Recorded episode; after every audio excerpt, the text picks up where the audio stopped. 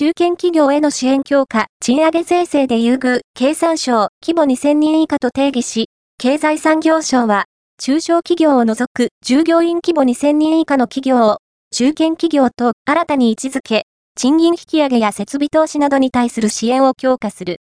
令和6年度からは、賃上げ促進税制に中堅企業枠を創設し、全雇用者の給与支給額を前年度から4%以上引き上げた場合、増加額の25%を法人税から控除する。